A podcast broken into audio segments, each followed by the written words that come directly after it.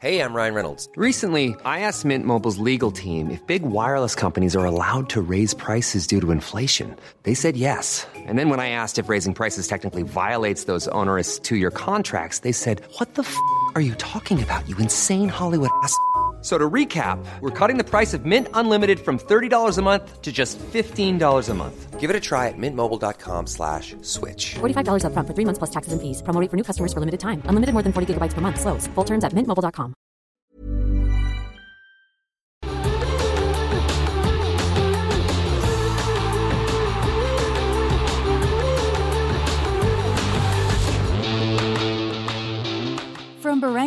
Studios, the AusBiz COB is the key stuff you need to know about the day in business and finance. Welcome to the COB this flat Tuesday, would you say, Danny? I'm Juliette Saly. It's looking a little bit flat, a little bit muted, but uh, yeah, let's have a look at the indexes because we will jump into what's going on underneath the surface. Because while the indices are looking flat, this the ASX 200 down around 12 and a half points, or just over one tenth of a percent, and there we go, the CBOT 200 down half a point, um, and yeah, it flat as attack pretty much, but. There's a lot going on underneath. Yeah, well, we were just talking to Martin Crabb, who's our guest today, and we'll get to that shortly when he was saying what's happening sort of under the hood. Um, certainly a lot of positioning as we get very much into the thick of things with reporting season. And just getting to that, then the overall thematics um, consumers conquering again. Swiftonomics? Yeah. this time, no, uh, not Swiftonomics yet, but we'll have to wait and see because uh, she obviously, Tay Tay, is arriving on February the 17th. But really interesting to see strength again in the likes of Temple and Webster, but yet in the likes of uh, Breville not performing. But generally speaking, Jules, over the last few days, we've had really, really better than expected results out of those retailers. And it seems like everybody just can't stop filling their houses with stuff. Well, exactly. I was talking to Jason Island because he was talking through the Westpac consumer sentiment. We're still gloomy, but less gloomy mm. than we were. Mm. But he was saying, you know, we like to buy things, as we know, like the lipstick index, to make ourselves feel better. Yeah. And that's probably why you're seeing a big tick up in experiences and things as well. Speaking of Swiftonomics, the Melbourne tickets selling out in 40 minutes. Sydney's on sale now. Don't worry, everyone. I've got someone multitasking for me. My cousin. There you, there you go. But we also saw a big caps swoon, and this is becoming a little bit of a theme in terms of these results. CSL, um, stock of the day, we'll get to that later, but that's under pressure. Hardie's also under pressure, disappointing with their results. Uh, Commonwealth Bank's reporting tomorrow. Yes. Kochie's going to be interviewing Matt Comyn, but it looks again that there's just Macquarie under pressure as well. So a lot of these big caps, a lot baked into the share prices, and some of them are stumbling at the moment. Well, indeed, particularly when you look at the, I mean, CBA's rising today, but the likes of that, which has been at these records and is expected to actually come through with a bit of a, a decline as well in those numbers. As you say, Kochie will be speaking to Matt Comyn. We'll have that interview for you three o'clock tomorrow. Let's have a look at uh, some of the sectors today. Kicking it off with healthcare, we touched on CSL down 2.5%. Cochlear, which came through with its numbers last week, is higher. ResMed lower. Sonic Healthcare, Fisher and Paykel, very mixed picture there in the healthcare sector. Yeah, and let's have a look at the telcos and see what's happening in that space. TPG Telecom, that is in the green. Otherwise, uh, interesting communications. Uh, so, Car Group, after yesterday's results, under a bit of pressure. REA also reporting last week, continuing to sell off a little bit. And Seek, the not star of the show, he was down at one stage about 9%, recovered to be down only around 4.4%. So, they are experiencing a decline in volumes for advertising, which I thought was interesting. And interesting with REA, that, which I read on um, on FN Arena's corporate results monitor, it's the one stock that's been a miss so far out of the 21 companies Yeah. that has that have reported. All right, uh, what other sectors do we have there? The consumer discretionary, Woolies, of course, coming through with numbers on the 21st. I think uh, Coles yeah. is down six tenths of one percent, and um, Treasury Wine state. Anyway, we've got a few bugs in some of those some of those charts. We'll get those fixed. But let's have a look at some of the, the top corporate stories. Challenger recording first half results with a net income of $56 million. It shares up 8%, Danny. And Seek has slashed its dividend and lowered its annual guidance as first half profit tanked 74% on lower volumes, as we just touched on those shares. Yeah, James Hardie under pressure, a near 90% in third quarter profit. But as we mentioned, uh, perhaps investors wanting more there. And Breville reported a 6% rise in first half profit, though EPS missed consensus. I have a theory. Everybody is buying their uh, their almond lattes and going to lie on their Temple and Temple and Webster Ah. throws at home. That's why no one's buying uh, their home coffee machines yet. Okay, okay. well, maybe they're still working. I've had mine for about eight years. Seven West Media, not Breville though, I must say. Devon West Media down 11% after Devon. its. Seven. Devon? Seven? Devon sandwiches? I wonder if Martin Crabb likes a Devon and tomato sauce sandwich. That won't be our first question. I'm getting a shaking of the head. Welcome to the COB Martin Crabb from Shaw and Partners. Okay, what do you think is happening under the hood here? Yeah, interesting today. A couple of companies for the first time in a long time uh, downgraded guidance, Seek notably, but also James Hardie. And James Hardie in particular, Martin Crabb stock of the year last I year. know, I remember that. Fantastic performer last year. But this year just ran ahead of itself, as you said. Like the US building stocks have been on a tear, Mm. and Hardie's has gone up, you know, got over 60 bucks there at one stage. It's kind of like, geez, it needs to be a good result need to follow through with upping guidance and actually reduced it. So, not surprising to see that stock sold off. Unlike Seek, which opened on its lows, uh, and then rallied throughout the day. Hardie's just kept drifting lower, so ongoing selling in that one. But I think you know we said we said off camera it's the duck on the lake today because it's all serene on top and underneath there's lots of paddling and like the the market was flat, but you you had things like Challenger, um, which was very very strong today. Uh, and on the flip side, you saw something that like um, like Hardie's that was down. So we had plus and minus tens within Yeah. the top 100 today. So I think it was JB Hi-Fi was up against strongly today after a Mm. good result yesterday. So there's a lot of bifurcation going on, and basically stocks that have got a really bad economy priced into them rallied. Mm. Yep. And I'd include the banks in that because ANZ's result yesterday showed two basis points of losses. It's like nothing. So the banks rallied today. So anything that's got a recession price into it rallied, and any sort of growth stock that's got a strong uh, you know, outlook priced into it, and it's on a nosebleed PE, that came under pressure. So CSL, REA, Seek, all of those stocks got belted today. So just a bit of a, a rotation, I think. A lot of managers have hidden in these large cap growth stocks and done really well last year, whereas the cyclicals have gone nowhere. Hmm. Maybe it's time to rotate back the other way. There's a lot of that's a crowded trade, that long hmm. growth, short cyclical. So I think we saw today what we'll see a lot of in reporting season, which things aren't as bad as we thought. And we're, geez, we're paying a lot for these growth stocks. Let's rotate back the other way. It does question too, with things like um, JB Hi-Fi moving as much, whether or not the shorters are doing a lot of covering. It's always hard to tell in Australia, but you know Yeah. there might be some of that going on, isn't there? Martin? Yeah, well, there's a big short position in in, in that stock. Um, and and Harvey Norman, I think, was another one that shorted. Yeah. So outside lithium, which are even more shorted, I think a lot of people were just saying, look, Australia's got a massive amount of debt. It's very interest rate sensitive. It's going to have a recession. I'll go long something else and short some Aussie cyclicals. And I think the locals also are underweight those stocks. So I mm. think there's a bit of money that's going to be chasing those names. And if you look in the big liquid retailers, outside the supermarkets, there's really not a lot of stocks to choose from. You've got, you know, JB Hi-Fi, Harvey Norman, and then it sort of falls away, and you're into the really micro caps and, and small caps. So I think that money will chase the, the larger stocks in that space. Martin, the big one, uh, US CPI in focus, and you're saying potentially this could be a game changer and put March back on the table again. Yeah. So look, you know, we all came into the new year.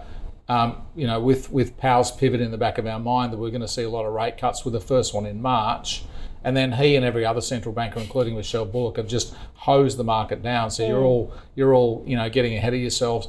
And so the market's now taken March off the table. But if we get a if we get a weak CPI read tonight, this is for January, it puts the pressure back on the Fed to do something about about uh, the tightness of monetary policy because we could get a sub three percent read tonight. In fact, I think we will get a sub three percent read. And their target's two, so they're well on their way to two. And we know that rents are coming down. We know that gas prices are coming down. So there's a whole lot of deflation already to come.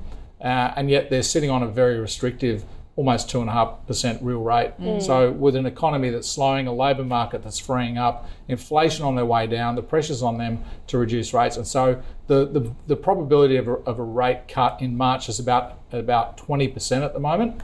And it was 50 a couple of weeks ago, so I think it'll move back up. I mean, I'm, I'm less concerned about when they go. The fact is, they're going to go. They're Yeah. going to cut rates at some point, whether it's three or five or seven, and whether it's March or June or April. I really don't care. I just know they're going down. But I just think for the currency markets, it's incredibly important because that interest rate differential between the US and and the Aussie is what's driving currencies at the moment. The Aussie dollar is weak again today. I think Australia stays on hold, and I think the US cuts, and that'll bring the pressure off the the Aussie and put it back onto the US. I think On that's hold the whole year, you mean, or, or the Well, I think I think we're probably looking November at the moment. I wow. I mean, we, we do need weak economic data to force their hand, and we kind of don't want weak economic Mm. no, data. Right? exactly. But if we get it, they could cut earlier. But I think most people have moved from an August cut to a November cut. Mm. It was really interesting. We attended um, an auction down the road from us on Saturday. It was packed, Mm. and you know it's a pretty chunky price that they got. So it's interesting. It was an older couple that bought, but I know that it's again a very mixed market when it comes to property. But at some point, you've got to say, how much longer can people keep on paying up for properties? Well, there's no stock, Danny. There's I no know, stock. I know, but even so, I guess it is that FOMO then, Martin, is it? It's that real FOMO of just like we don't want to Yeah, get we've cut got out. a, a we've got an acute housing shortage. Seven hundred fifty thousand people coming to the country, one hundred sixty thousand housing starts. It's like Mm. the maths just don't work. So everyone's being squeezed into the established home market because there's no new homes. Mm. So. The, yeah, the governments know about it, but even if they make a decision today to change it, we're not going to Mm. get stock coming on the market for a while. So the market's going to stay very squeezy on the real Squeezy. estate front. Love squeezy that market. word. Squeezy. All right. Um, just looking at some of those other stocks that you were mentioning. Sorry, my computer's playing up a bit. But um, you talked about some of the rotation. Um, Breville, Macquarie, we've touched on a little bit more on um, on Seek. That was interesting. Does that just continue to show? Because something about the amount of volume is at pre-pandemic levels now. Yeah, I think one of the things they flagged is just look, the domestic market's a bit softer than, than the market had been anticipating. And look, if you follow the Seek job ads, and they put them out every month, so it's not hard to follow them, but they have been heading south. And so the whole thing with, with the old Fairfax Rivers of Gold, which is car sales, REA, and Seek, is that they can just keep putting prices up because there's really no competition. Mm. Now, I still think that's the case, but you've got a significant fall in volume. Uh, as the labour market starts to open up and as jobs get filled, we've seen job ads go down. So we're seeing a loosening of that. So I think I think the volume um, side of, of Seek probably surprised the market a little bit, and just that downgrade to the domestic operations is probably what's caused them to reduce their guidance going forward. And again, with high PE stocks, and I think it's on 35, 36 times, even like a 1 or 2% reduction in their growth rate can see the PE come down quite dramatically. So they're super leveraged to changes in the earnings outlook. Uh, probably an overreaction today. It was down. It was down 11% at one stage. I think it ended up down four or five. I think it might be like some other stocks. It sells off on the day, and, then then people say, "Look, it's a quality growth stock. I need to buy equities. I'll probably put some money into it." Yeah, and before we go, I must ask then about Macquarie. How important is it that Nick O'Kane, the guy that earned $58 million, the problem solver Macquarie for is full Bank? of people like that. Oh Full really? of people. A whole lot Yeah, of nicks yeah. in the in the thing, so it doesn't change the, the, the general thesis no, about the company. I, don't think so. Lots of smart people at Macquarie. Ah, indeed. Millionaire's Factory, or the $58 million factory, as it called? Earned, earned a lot more than Shemara, so Just a little way. bit, little bit less than what we're on, Danny. just a tad. Martin, always a pleasure. Thank you so Thank you. much.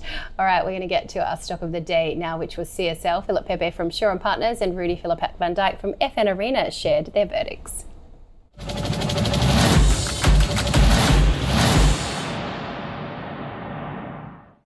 Investor, ab- absolutely. I'm not a chartist, but that looks to me like probably a little bit more to go, maybe 260 um, in the sort of mid twos.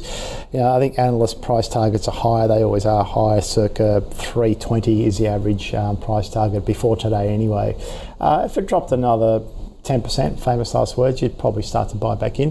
But at the moment, when we saw the dip when the wonder drug was going to kill everything, and it obviously didn't, uh, we saw a quick recovery. I'd wait for one of those. People get bored, throw it out, oversold, buy it, bottom draw. It'll be back over 300 bucks in. the outlook for a company is. know, right? Um, one of the themes I think is coming through this result season, it's all about margin. And margin, of course, is related to costs. Um, while CSL's result is very strong again. I mean, a lot of companies would give their left arm to come up with numbers like that. Uh, it hasn't quite met expectations. The margin has improved, but